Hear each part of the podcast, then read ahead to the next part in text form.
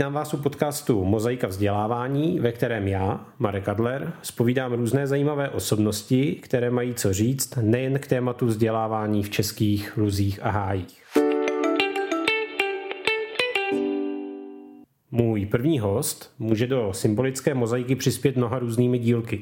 Přede mnou sedí učitelka, lektorka, mentorka, zřizovatelka soukromé školy, autorka vzdělávacích materiálů a v neposlední řadě matka dvou dětí na různých stupních českého vzdělávacího systému, Magda Málková. Magdo, vítej. Ahoj Marko, děkuji.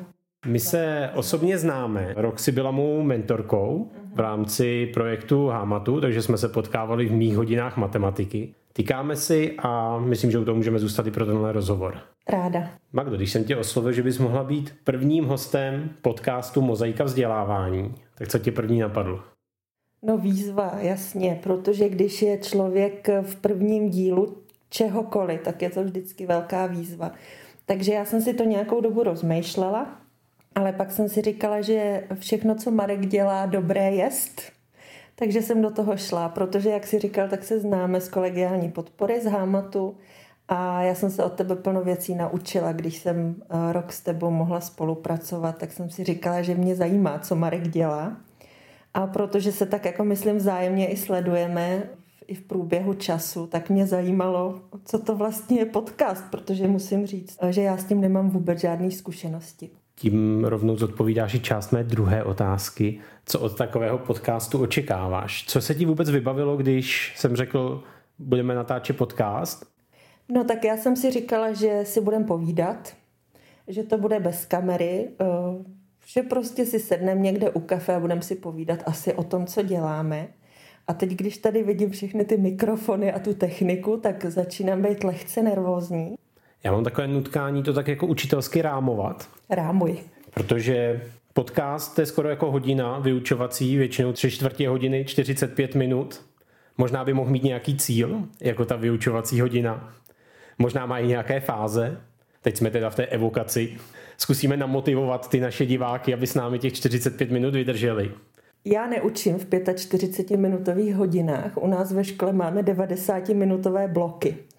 Takže už teď je to pro mě náročné plánovat něco na 45 minut a ještě ve třífázovém modelu EUR, tak eh, doufám, že v evokaci teda uh, si povíme, kde jsou, co všechno víme, kde bychom se mohli od čeho odpíchnout a v uvědomění bychom si mohli říct třeba to co, to, co tě zajímá, protože je to mozaika vzdělávání, tak předpokládám, že se budeme bavit o vzdělávání, že si třeba budeme povídat o nějakých vzdělávacích programech, o školství vůbec. A v reflexi, no, tak to uvidíme, jak zreflektujeme to, co si tady budeme říkat. Takže já vlastně nic moc neočekávám. Témata jsou asi daná už tím názvem. Cíl žádný asi pro tuhle tři čtvrtě hodinovku nemám a sama jsem zvědavá, kam se to vyvine. Já když jsem tak přemýšlel nad tím tokem toho našeho podcastu, tak jsem si říkal, tam jsou tři takové velké balíčky. Jeden balíček jsem si nazval jako mnoho rolí, v kterých se v tom českém školství vyskytuješ. Druhý balíček soukromá škola, i když možná by tam mohlo být lomítko soukromé školy, které si třeba zřizovala a v kterých působíš. A potom na závěr tady mám rady, vzkazy, myšlenky. Tak tím zkusíme možná spolu projít a uvidíme, jak se v které té části zastavíme a co nám tam třeba bude připadat zajímavého. Tak jo. Jak je možné, že dokážeš zvládat tolik životních a možná tady vlastně jenom profesních rolí? No, otázka je, jak moc to zvládám, že jo. E, to, co jsi tady všechno vyjmenoval, učitelka, lektorka, mentorka, zřizovatelka, autorka, e, to jsou nějaké role, ale máš pravdu, e, že toho je hodně už někdy na základce mi moje učitelka, paní učitelka Majerová na prvním stupni, že eh, vždycky říkala od každého něco a dohromady nic. A já myslím, že v tom měla velkou pravdu, eh, že dělám od každého něco. Ale nedělám to moc dlouho, takže nevím, jestli jsem úplně jako vhodná adeptka na to udílet tady nějaké rady, co se týče vzdělávání, protože já v pedagogice nepůsobím tak moc dlouho. Já jsem dřív pracovala v biznesu, dělala jsem v korporátu, seděla jsem v kanceláři a nakupovala jsem zboží a jezdila jsem po světě.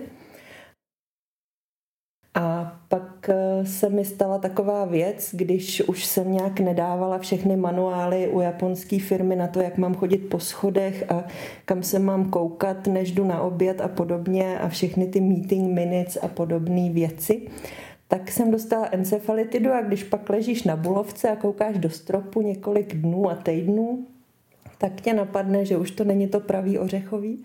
A tak se zvedneš potom z toho infekčního oddělení a jdeš si dát přihlášku na vysokou školu pedagogickou a rozhodneš se úplně změnit svůj život a jít do, do školství. A to mě, to mě popadlo před pár lety, takže já v tom školství nejsem moc dlouho, takže nevím, jak moc ty svoje role zvládám.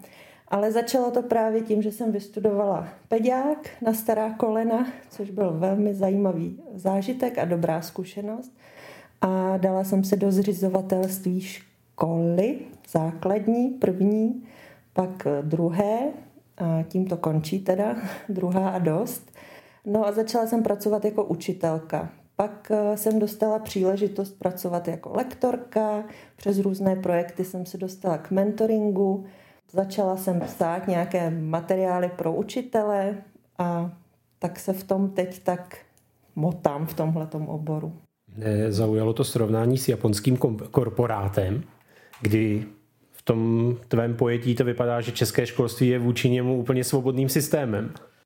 No, uh je to zajímavé, protože když jsem pracovala ať už pro Němce nebo pro Japonce, Francouze, tak eh, jsem tam byla za tu osobu, která leco ví, leco umí, eh, má za to plno peněz, lítá si po světě, má ty služební auta a mm, pak jsem najednou přišla dělat učitelku a když jsem někomu řekla, že jsem učitelka, tak najednou jsem si říkala, aha, seš to pořád ty a přitom na tebe ty lidi koukají úplně jinak. Když jsem pracovala v zahraniční firmě, tak mě všichni brali, aha, tak ta asi něco umí, protože teď někam letí letadlem a tam bude něco říkat v angličtině. A teď učím na prvním stupni a lidi na tebe koukají, aha, tak může učit děti násobilku, protože umí asi teda taky násobilku. Není to rozhodně svobodný systém, to školství, možná to vnímání člověka jako učitele nebo člověka jako manažera je v českých očích úplně jiný, ale eh, japonská, japonská kultura je hodně svázaná, hodně právě přes ty manuály. Člověk tam musí přesně respektovat všechno to, co má dělat a kolik věcí má mít na stole a v jakém sektoru má mít fotku své rodiny a to jako vážně. Takže proti tomu to školství je svobodný. I když čím víc jsem ve školství eh, a čím delší dobu, tak zjišťuju, že eh, jsme v let čem spapeštější než papež a zbytečně si ty limity a bariéry tvoříme sami. Ty jsi zmínila, když někomu řeknu, jsem učitelka, jak se představuješ, když se tě někdo ptá, a Magdo, co ty vlastně děláš? Já většinou říkám, učím děti, anebo jsem učitelka. A nebo říkám, dělám toho víc, ale když tě to bude zajímat, tak se zeptej. Ale rozhodně nevyjmenovávám to, co si teď všechno vyjmenoval ty.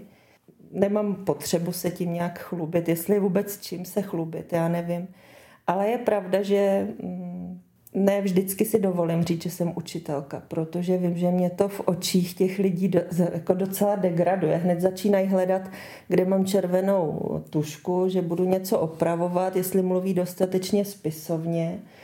A já si říkám, ty já vůbec nemám červenou tušku, protože když už teda dětem šahám do sešitu, tak zeleně.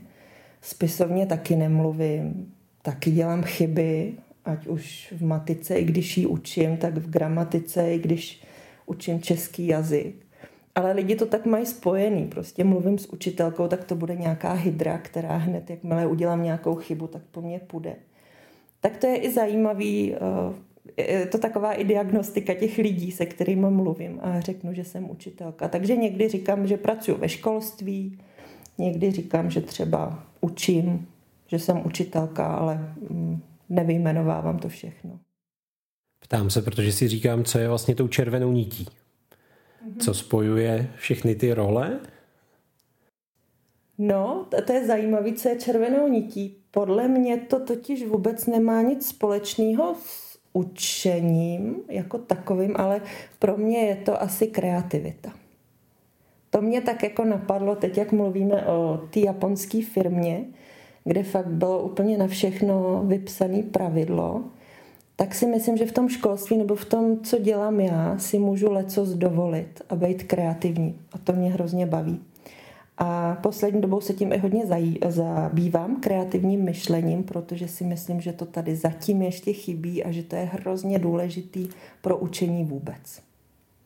Zvládla bys učit 22, 20 hodin týdně a k tomu nic jiného? Ne. Bylo by tohle cesta školstvím, kterou by si dokázala jít? Já si to vždycky tak jako říkám. Já si říkám, tyjo, a už toho všeho nechám a půjdu jenom učit.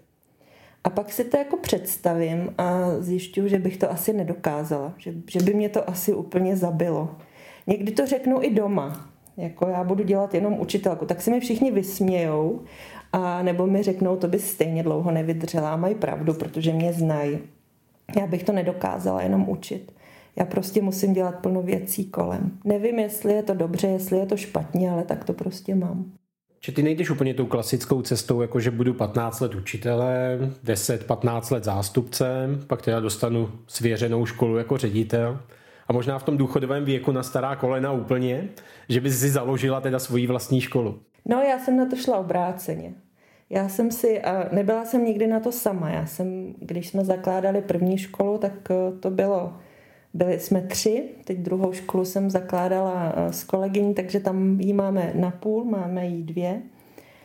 A pak jsme si vybrali ředitele a teď teda dělám tu zástupkyni toho ředitele, ale vlastně hm, asi nejsem úplně tak hierarchicky ukotvená, že bych měla tady ten kariérní postup, jak ty říkáš. Já jsem fakt šla odzadu, no. Já jsem si založila tu školu a teď tam učím a zároveň dělám zástupkyni a pak vlastně na starý kolena, jak už jsem říkala, jsem si vystudovala ten peďák a vlastně se teprve teď vzdělávám v tom, co třeba někdo už umí od 20, tak to mě baví, to mě baví se pořád učit a číst číst věci a chodit na webináře a na semináře a potkávat lidi, kteří jsou hrozně zajímaví v tomhle oboru.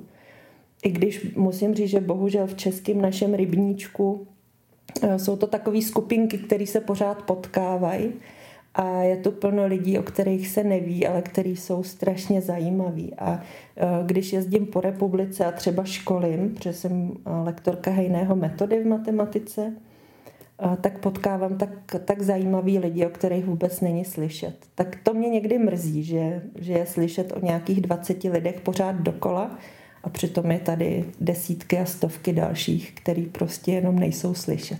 Ty jsi to tak vlastně říkala, že jsme jen učitelé, ale mně přijde, že učitel zaprvé je to velmi komplexní povolání, co všechno musíme zvládnout. Možná, že i v nějakém tom korporátu by z nás byli docela dobře umístění lidé.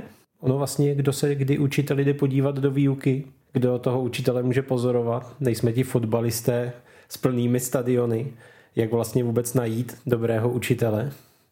Jaké to je chodit druhým do výuky? Ty ročně musíš vidět možná desítky učitelů? Není to tak, moc do výuky nechodím. Já spíš eh, lektoruju semináře, kde učitelé sedí a maximálně třeba poskytnou svoje video. Málo kdy jsem se dostala do výuky. Ale to, jak si říkal, že by lidi z eh, korporátu koukali, tak to si myslím, že je naprostá pravda. Já si myslím, že každý učitel eh, s těma dovednostma manažera, který musíme mít, by obstál rozhodně v jakýkoliv firmě. A taky vím, že dost učitelů bohužel odchází. Těch, co mají ty manažerské schopnosti a dovednosti, tak odchází do korporátu z různých důvodů. Ale myslím si, že to spojení právě toho korporátu nebo té firmní kultury nebo těch dovedností, co se musí využívat ve firmě, je fajn potom využít i v té třídě. A classroom management nebo management třídy, nebo jak to říct česky, Eh, je pořád ještě podhodnocená kapitola českého učitelství. Tak myslím, že až se tohle trošku naučíme víc, nebo až budeme mít větší povědomí o tom, jak třeba si lépe zmanežovat ty hodiny nebo vůbec výuku, tak se dokážeme posunout ještě někam, kde zatím pořád nejsme. Já od tebe tenhle pojem neslyším poprvé, classroom management. Já vím. A možná pro neznalé obecenstvo nebo pro někoho, kdo ho slyší poprvé, tak co ty si pod tím představuješ? Co je pro tebe classroom management? No, já pod tím představím celou řadu, celou škálu různých metod, forem vyučování, vůbec těch dovedností uh, manažerských, jak si zorganizovat hodinu, jaký pomůcky využít, uh, co všechno můžu dětem nabídnout, jaký metody formy práce můžu použít. Tomu je potřeba jako znát toho plno, si myslím. Takže musím vědět, kam sáhnout, co zrovna můžu využít pro tu Eh, kterou danou skupinu dětí. S tím se pojí pojmy jako individualizace, diferenciace, to, co všechno známe už tady, že jo, co tady, eh, takový ty buzzwords eh, dnešní doby, co se hodně používá, ale myslím si, že když si trošku ucelíme to, co můžeme využít, že to určitě pomůže našim dětem. Já si myslím, že vůbec znát ty děti, které učíme, je hodně důležitý a vědět, co na ně platí, eh, neméně důležitý. A aby člověk byl dobrý manažer, i ten učitel, aby byl dobrý manažer, tak je fajn všechny tyhle zásobníky mít po ruce nebo vědět, kam se podívat. Nemusím všechno vědět z paměti, ale vědět, kam se podívat, mít svoje zdroje, mít eh, lidi, kteří o tom něco vědí, mít knížky, kde se to můžu dočíst, nebo svoje oblíbené weby nebo pořady a tak. Ty jsi použila to slovo buzzwords. Možná jich známe celou řadu, možná někdy to nejsou jenom ta jednotlivá slova, ale takové jako nálepky. Popravdě, když projdu tvůj životopis, čtením a psaním ke kritickému myšlení, Montessori pedagogika, hejného metoda výuky matematiky. Za prvé, co ti vlastně ty kurzy opravdu přinesly do výuky? A za druhé, ty už to trošku naťukla, jak z toho udělat celistvý systém. Tak máš pravdu, že těch kurzů jsem prošla plno. Plno času to sebralo, plno peněz, ale taky plno nápadů a hlavně plno setkání. Protože v každém tom kurzu jsem potkala někoho, kdo mi otevřel oči nebo mě něco naučil. Takže ať už to byla Nina Rutová u kritického myšlení, nebo Katka Tomešová z Montessori, Jana Kargerová z Začít spolu, nebo profesor Hejný v Hejného metodě, tak to byly lidi, eh, od kterých jsem se vždycky mohla učit nebo se něco dozvědět. Co mi to přineslo? Přineslo mi to to, že nejsem zastánce jedné metody, třeba z Montessori. Moje děti chodily do Montessori školky, obě dvě. Mám dvě děti, teda už velký ale nikdy jsem tak jako nebyla slepě důvěřivá k jedné metodě. Vždycky jsem chtěla toho vědět víc. Takže jsem byla na kurzu Waldorfské pedagogiky, když jsem věděla, že Steiner, Steiner zrovna není můj šálek čaje, ale chtěla jsem to prostě poznat a pak si z toho vybrat to, co vyhovuje mně.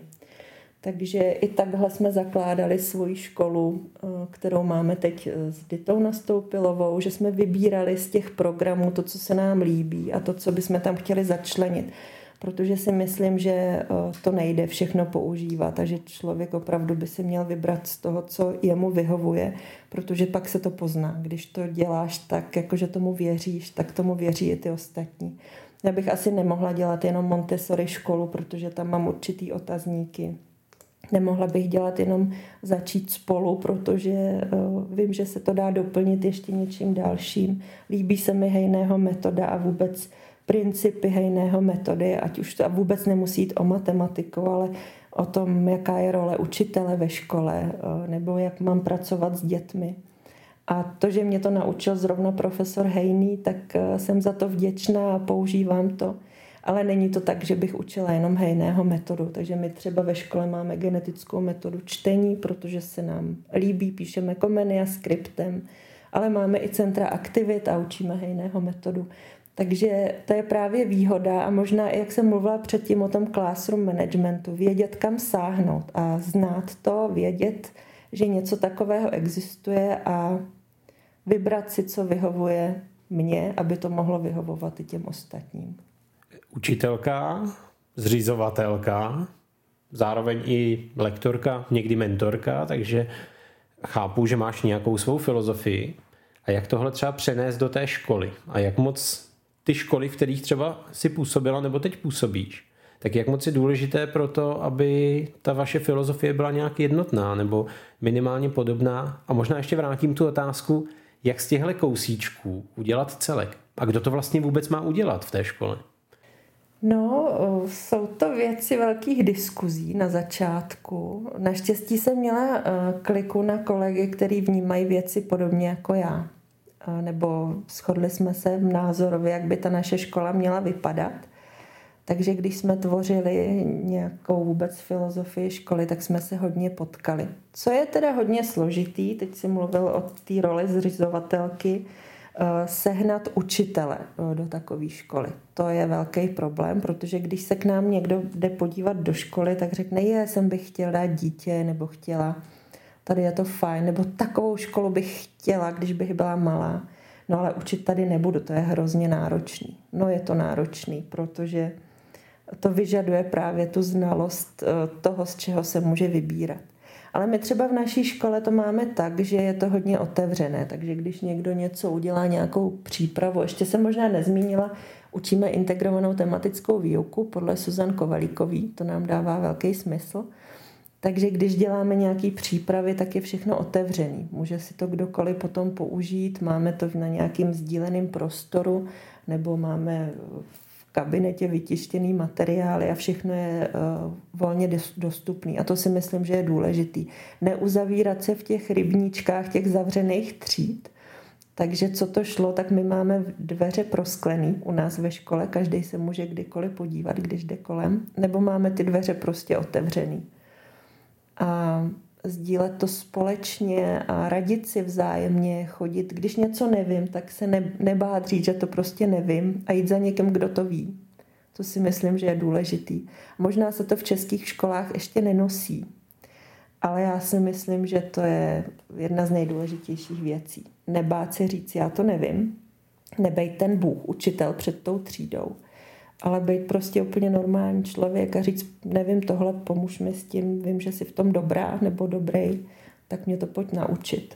Takový to celoživotní učení si myslím, že je hodně důležitý. Kolik procent českých učitelů tohle má? Já nevím, ale já myslím, že se to mění.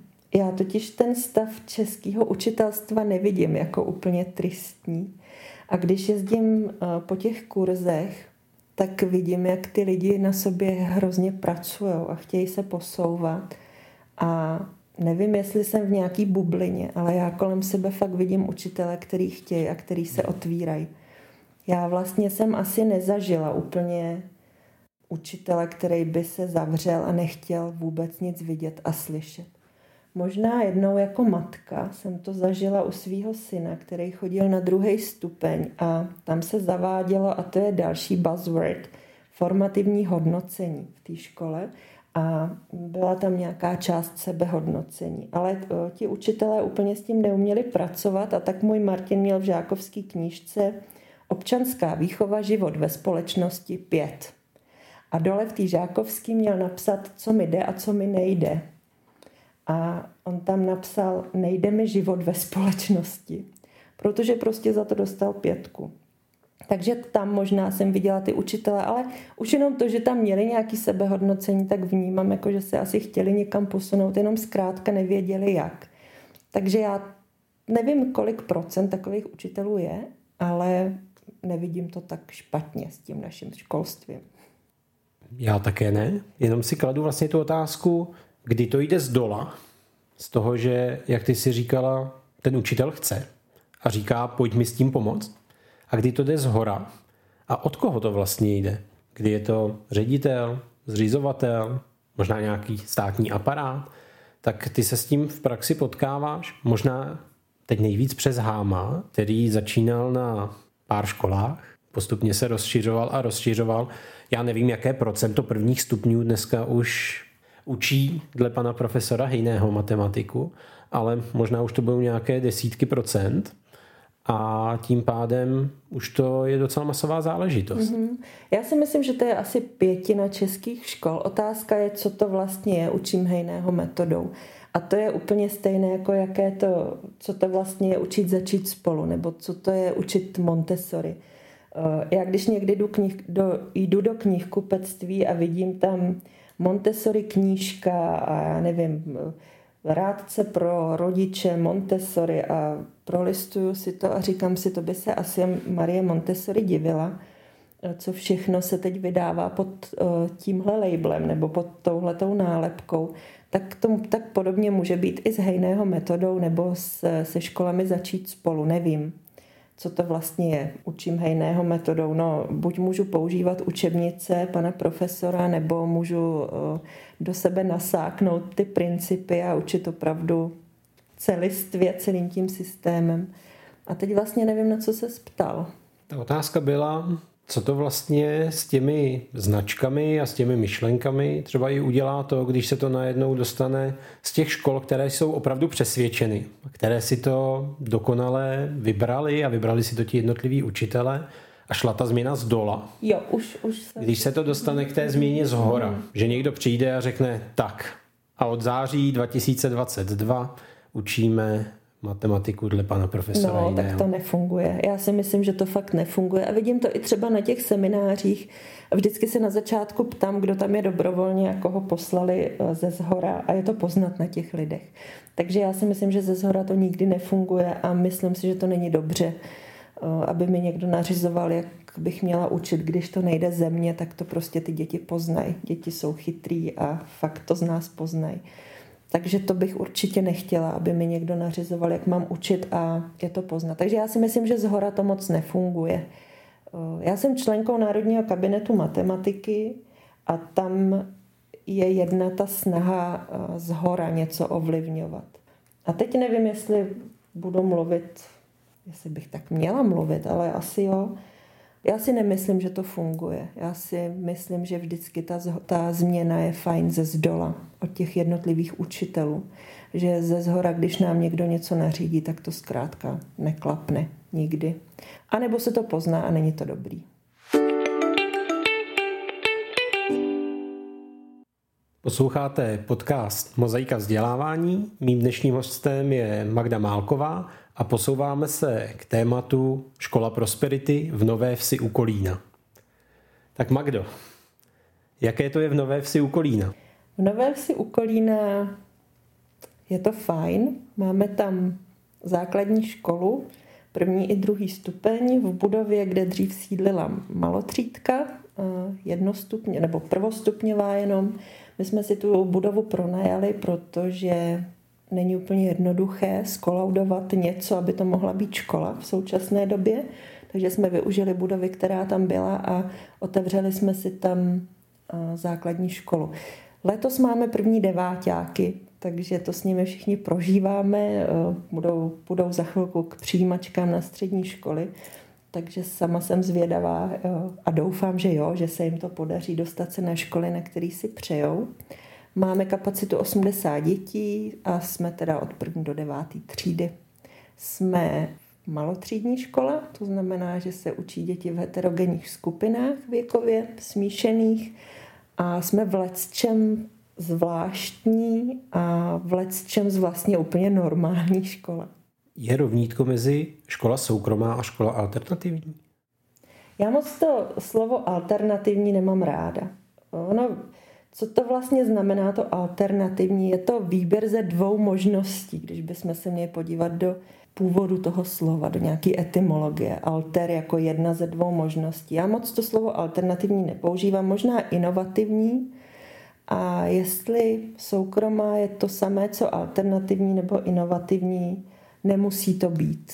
Já si myslím, že plno veřejných škol je inovativních a plno soukromých škol jsou úplně tradiční školy. Já si myslím, že to rovnítko tam není.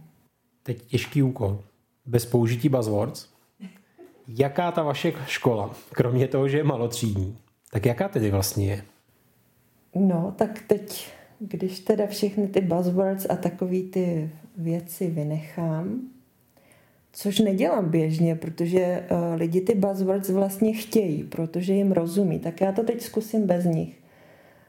Je nás tam poměrně málo, takže se dobře známe. Málo dětí je místních, takže hodně dětí jsou sváženy těmi auty, takže ráno je to tam takový velký parkoviště. Jezdí k nám děti poměrně zdaleka. Postupem času už i lidé z Nové Vsi k nám začali dávat děti, což ze začátku vůbec tak nebylo. Takže jsme rádi, že máme i místní děti. Jak jsem říkala, tak se všichni známe, víme o našich dětech, nechci říct první, poslední, ale je to hodně, co o nich víme a považujeme to za důležitý. Považujeme za důležitý, abychom se znali, abychom jeden o druhém věděli a abychom se ptali, jak se máme a věděli, co nás trápí a co nás těší. A na základě toho, že se známe, tak můžeme nastavit takový způsoby, aby se nám tam dobře bylo a dobře učilo. Tak snad jsem nepoužila žádný buzzword. Myslím, že kontrolou bys prošla. Ta vaše škola je možná trošku netradiční tím, že on už to není úplně prstenec kolem Prahy. Není to úplně takové to jádro těch českých soukromých škol. Praha a Praha východ, Praha západ. Jaká to má pak specifika, když jste najednou v Nové vsi u Kolína? Má to své specifika, protože eh, jsme široko daleko jediní, anebo není nás tam moc. Samozřejmě soukromé školy tam jsou, ale není jich moc jako v Praze. Nemůžeme si dovolit eh, takové školné, jako je v Praze, protože ty priority lidí jsou tam trochu jinde a lidi zatím ještě moc nechápou, proč dávat děti na soukromou školu, když to samé jim má nabídnout ta státní. A je to, je to asi jiný. Já teda nevím, já jsem v pražské škole nikdy neučila a nikdy jsem neučila ani na státní škole. Jak jsem říkala, tak jsem šla trošku jinak, než asi bych měla jít. Takže nemůžu porovnávat a ani bych eh, nechtěla mm, mluvit o, ně, o něčem, co neznám. Ale specifika to určitě má. Vybírají si nás eh, lidi z různých důvodů a nejsou u nás jenom ti a teď eh, v uvozovkách bohatí klienti nebo bohatí, bohaté rodiny. Naopak jsou u nás i třeba lidi, kterým záleží na vzdělávání. Někdo k nám jde, protože si myslí, že když jsme soukromí, takže dostane zadarmo ty dobré známky. Někdo k nám jde, protože si myslí, že připravíme jeho dítě na osmileté gymnázium. Někdo k nám jde, protože si myslí, že mu tam prostě bude dobře, nebo se nebude muset vůbec učit nebo bude moct stykat učitelům, nebo bude mít inovativní metody výuky. Takže ty, ty důvody jsou různý u různých lidí a někdy je to těžké dát všechno dohromady. Ale určitě to je něco jiného než v Praze. Taky jsme pod drobnohledem, řekla bych, těch okolních škol nebo vesnic nebo lidí, kteří tam žijí. Hodně zkoumají, co se u nás děje hodně navštěvují naše webové stránky nebo se u nás inspirují. Dost často vydáme v okolních školách, že my když něco uděláme, tak o pár eh, dnů, týdnů, měsíců to dělají někde jinde. To je tak asi zajímavý, ale jinak si myslím, že jsme škola jako kdekoliv jinde, jestli jsme v Nový Vsi nebo v Praze, vždycky se snažíme to dělat tak, jak nejlíp umíme. Ty jsi jednou se mnou absolvovala webinář jak na výběr základní školy. A vím, že si tehdy říkala, my máme zkušenost s tím, že řada rodičů nevolí soukromou školu, protože by si nás nějak jako vysnili a zrovna nás by chtěli, ale že vlastně utíkají před školou veřejnou, spádovou, nebo možná jenom před jejich představou, jak to v té veřejné škole bude fungovat. Je to tak, je to tak. Máme u nás děti, které z určitých důvodů třeba neuspějí ve státní škole, ať to můžou být hodně citliví děti, nebo děti, které mají nějaký potíže, nebo jsou jenom introvertní, nebo máme třeba holčičku ve škole, která teď před Vánoce mi přinesla bombony. Já jsem říkala, proč, proč to sem neseš? Dneska je to přesně tři roky, kdy jsem nastoupila na tuhle školu. Oni to doma slaví jako oslavu, takže loni přinesla dort, letos bombony, že opravdu si váží toho, že jsme trošku jiní než na té státní škole, kde neměla dobré zkušenosti. Někdy to je složitější v tom, že když na státní škole eh, je takovéhle dítě jedno, dvě ve třídě, tak my v těch třídách máme víc A o to víc je dobrý je poznat, abychom věděli, jak s nimi máme pracovat, protože to nevždy je úplně jednoduchý. U nás se schází děti, které třeba neuspějí ve státní klasické škole, nebo jsou třeba nadaný, nebo třeba mají nějaký potíže. Takže těch tam máme hodně. Takže to není vždycky úplně jednoduchý to ukočírovat, ale myslím si, že vzhledem k tomu, eh, jak se lidi o naší školu zajímají nebo rodiče, tak se nám to asi celkem daří. Mluvila jsi o očekáváních rodičů, možná nějakých místních stakeholderů, kteří vás sledují. Jak toho dosáhnout u mladé školy, že vlastně od prvního dne, kdy přijdou tyhle velká očekávání rodičů, dětí, tak jak je naplnit? Protože ta škola všechno vyvíjí, zajíždí se, přichází noví lidé a teď najednou ten klient 1. září čeká, že dostane 100% službu. No tak já doufám, že tyhle porodní bolesti už máme za sebou, ale je to přesně tak, jak říkáš, protože každý má trochu jiný očekávání a každý eh, chodil někdy do školy, takže si myslí, že ví přesně, jak by se ta škola měla dělat.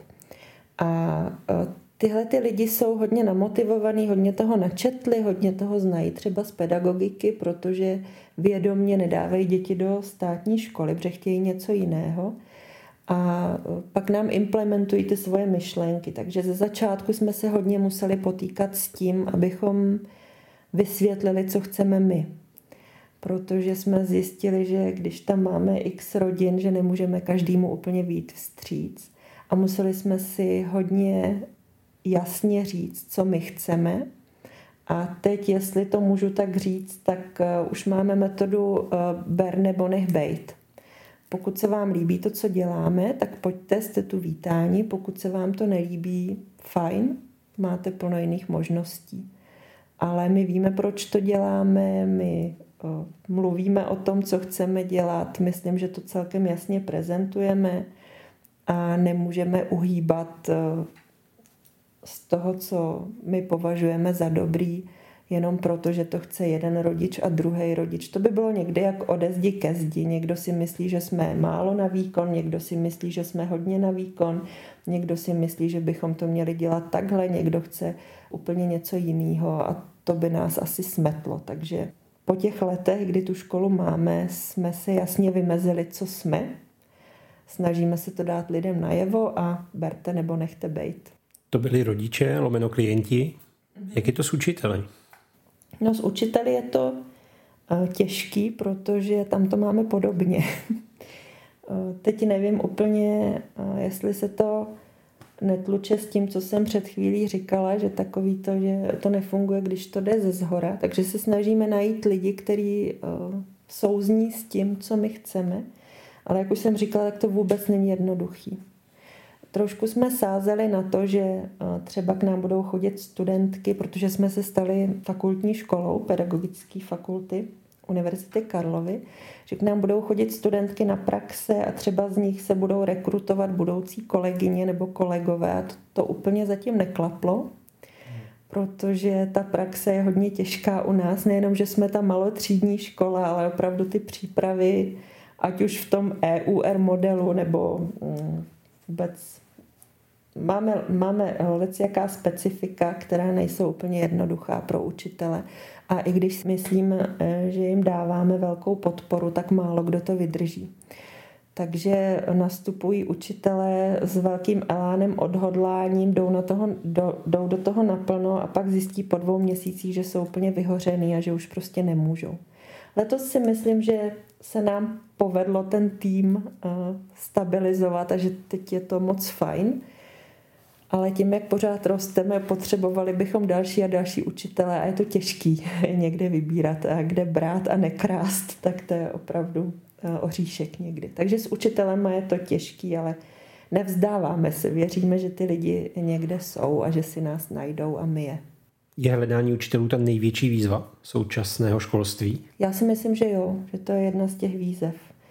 Protože i když učitelů je asi plno, tak učitelů, který by opravdu chtěli učit tak, že by respektovali ty děti, eh, brali by jako partnery, chtěli se sami učit a nebyli ty bohové před tabulí. tak těch pořád ještě není moc. Stále posloucháte podcast Mozaika vzdělávání a s mým hostem Magdou Málkovou jdeme do poslední části. Já jsem ji trošku troufale nazval Rady, vzkazy, myšlenky. Magdo, ty se trošku tváříš, že teď vstupujeme na tenký let? No, protože co já můžu radit, že jo? Já to neumím asi jako radit. Já můžu nějaký vzkaz tady dát, nebo možná nějakou myšlenku, i když nevím, jestli bude nějaká kvalitní, ale radit bych se asi neodvažovala nikomu. Ale tak co, co ode mě čekáš teď za No já mávnu kouzelným proutkem. Mm-hmm. Petr Gazdík nám to snad odpustí. Posadíme tě na chvilku do jiného křesla, do toho křesla ministerského. Je. Co by, Magdo, podle tebe nejvíce pomohlo českému školství? No jednak musím říct, že eh, v takovémhle křesle by mi rozhodně nebylo dobře, to si vůbec neumím představit. Ale co by pomohlo českému školství? Možná víc otevřenosti. Otevřít ty dveře, otevřít ty hlavy a nezavírat se v těch malých rybníčcích.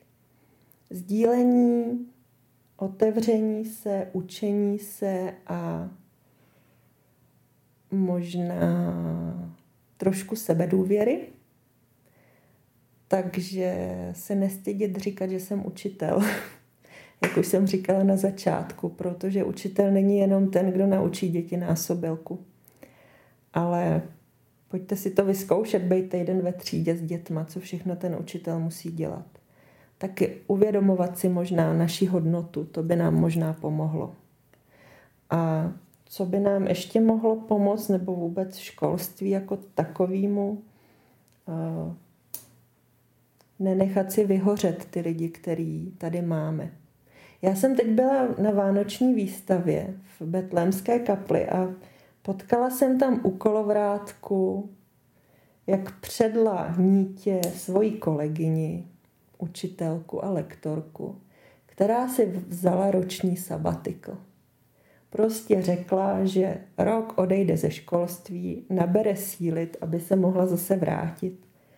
A já jsem na ní tak koukala, jak tam měla nad sebou ty barevné vlny a pletla tam ty čepice a pracovala tam na tom kolovrátku a říkala jsem si, ty to je vlastně dobrý takhle si odpočinout.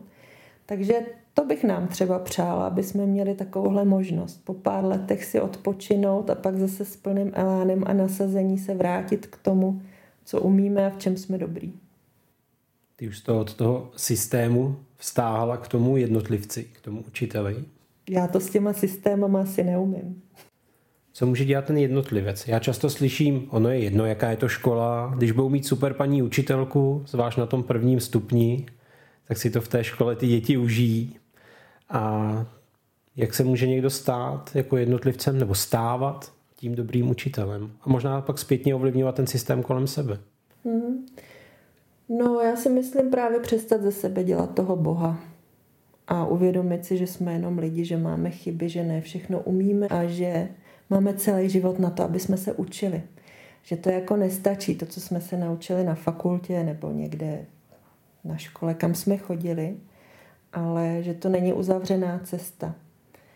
A že se můžeme, že fakt máme celý život na to, aby jsme se dozvídali nový a nový věci a učili se. A to si myslím, že je cesta. Jako neuzavírat se před světem, ale, ale vnímat, co se děje kolem mě a nejenom v českém rybníčku. Takže co by nám pomohlo? Naučit se jazyky, podívat se, jak to dělají jinde, inspirovat se, říkat si vzájemně, co se nám osvědčilo, jít metodou dobrý praxe, neříkat pořád, co je všechno špatně, ale soustředit se na to, co se nám daří nebo v čem jsme dobrý, co můžu nabídnout ostatním, co si můžu od někoho vzít a pořád se rozvíjet. No. Já si myslím, že to celoživotní učení že je hrozně důležitý a pokud to máme učit děti, tak to musíme umět my anebo aspoň měli bychom to umět my.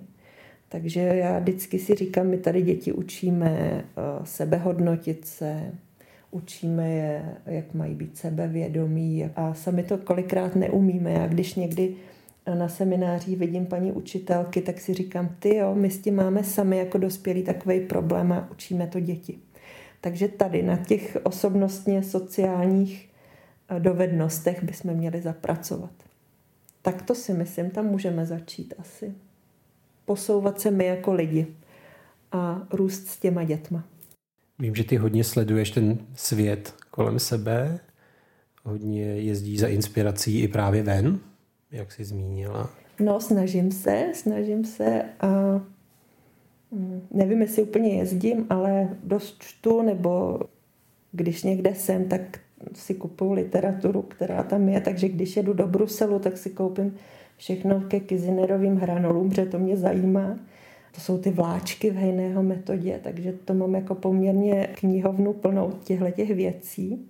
A pak si to tak vzájemně tady půjčujeme mezi učitelema. Takže mám dost i rozpučovaných knížek a mám zase dost půjčených, takže eh, potom třeba na Facebook eh, jsem teď napsala, že mám krásnou knížku Formative Assessment, eh, formativní hodnocení v matematice a ozvala se mi Petra Antlová jako do komentářů moje taky kolegyně v Hámatu. To mám taky, to je bezvadný, to jsem taky četla. Tak to je fajn, myslím, že nejsem rozhodně sama, eh, kdo se kouká za hranice a myslím si, že lecos už bylo vymyšleného. Někdy si říkám, že se snažíme vymyslet něco, co už dávno eh, někde jinde je. Tak si říkám, že je fajn vykouknout z té české bažiny někam jinam. Já prozradím, že další otázka nebude úplně překvapivá. Ty jsi mi hrdě hlásila, že jsi udělala domácí úkol a už znáš odpověď na otázku, kdybys mohla doporučit jednu jedinou knihu českým učitelům, která by to byla. Když se mě uh, na to zeptal, tak jsem si říkala, ty jednu jedinou, jako z těch, těch milionů knížek. A pak jsem vlastně uh, nepřemýšlela dlouho, protože vím, že bych doporučila knížku Učíme děti myslet a učit se od Roberta Fischera. Asi ji znáte všichni, že jo? To je taková moje Bible, bych řekla protože si myslím, že tohle je hrozně důležitý. Učit děti myslet, to je jedna věc, a učit děti se učit.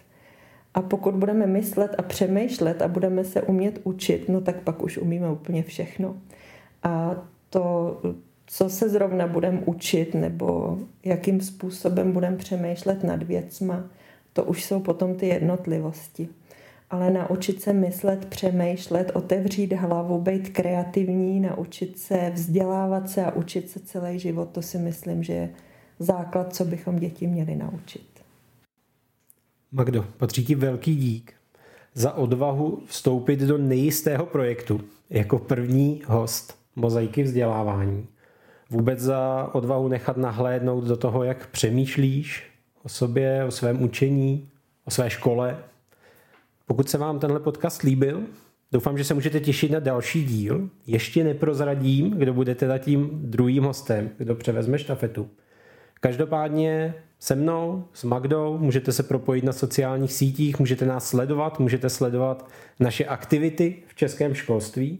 A pokud by čekání na další podcast pro vás bylo moc dlouhé, tak vězte, že já jsem si jako rešerši na tenhle první díl udělal takový seznam českých podcastů o českém vzdělávání a není moc dlouhý.